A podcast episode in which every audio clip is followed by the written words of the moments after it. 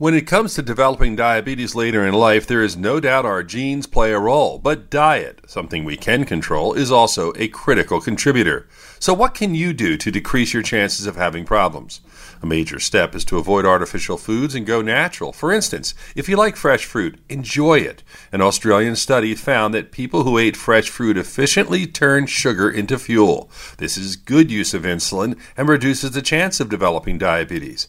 However, those who consumed artificial fruit juices had the reverse. Bottom line, whole foods with natural fruits and vegetables pose far fewer risks than processed foods with added sugars. The more natural, the better. With your health, I'm Dr. Brian McDonough on 1010 Wins.